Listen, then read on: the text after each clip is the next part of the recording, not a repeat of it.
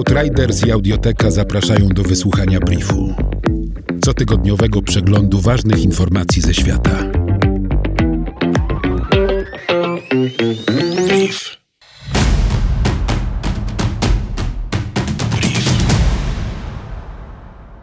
Chińska inicjatywa jednego pasa i jednej drogi bezpośrednio wpływa na życie mieszkańców terenów, gdzie przeprowadzane są inwestycje. Oddziaływanie to obejmuje spory o prawo do użytkowania gruntów, zanieczyszczenie wody i powietrza, wylesianie i utratę rodzimej kultury, co jest często pomijane w analizach gospodarczo-politycznych. Lokalne społeczności narzekają na brak przejrzystości wokół wielkich inwestycji, jednak coraz częściej skutecznie wyrażają wobec nich swój sprzeciw, jak na przykład na Sumatrze.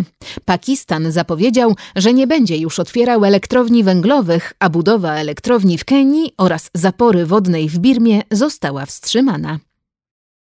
Chińska Republika Ludowa chce zmniejszyć nierówności społeczno-ekonomiczne i prowadzić bardziej egalitarną politykę, by stymulować wydatki konsumenckie i ożywiać gospodarkę.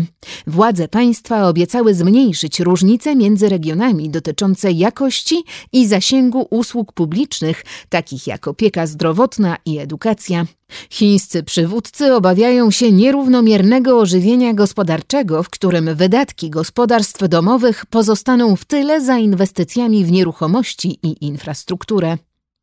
Prezydent Meksyku Andrés Manuel López Obrador zapowiedział, że tren Maja, licząca 1525 km linia kolejowa, która połączy miasta na półwyspie Yucatan oraz kilka lotnisk, będzie obsługiwanych przez meksykańską armię, a zysk zostanie przeznaczony na emerytury dla wojskowych. Krytycy twierdzą, że nowa linia kolejowa wyrządzi szkody środowisku i społecznościom Majów, przez których tereny zostanie poprowadzona. Brief Outriders.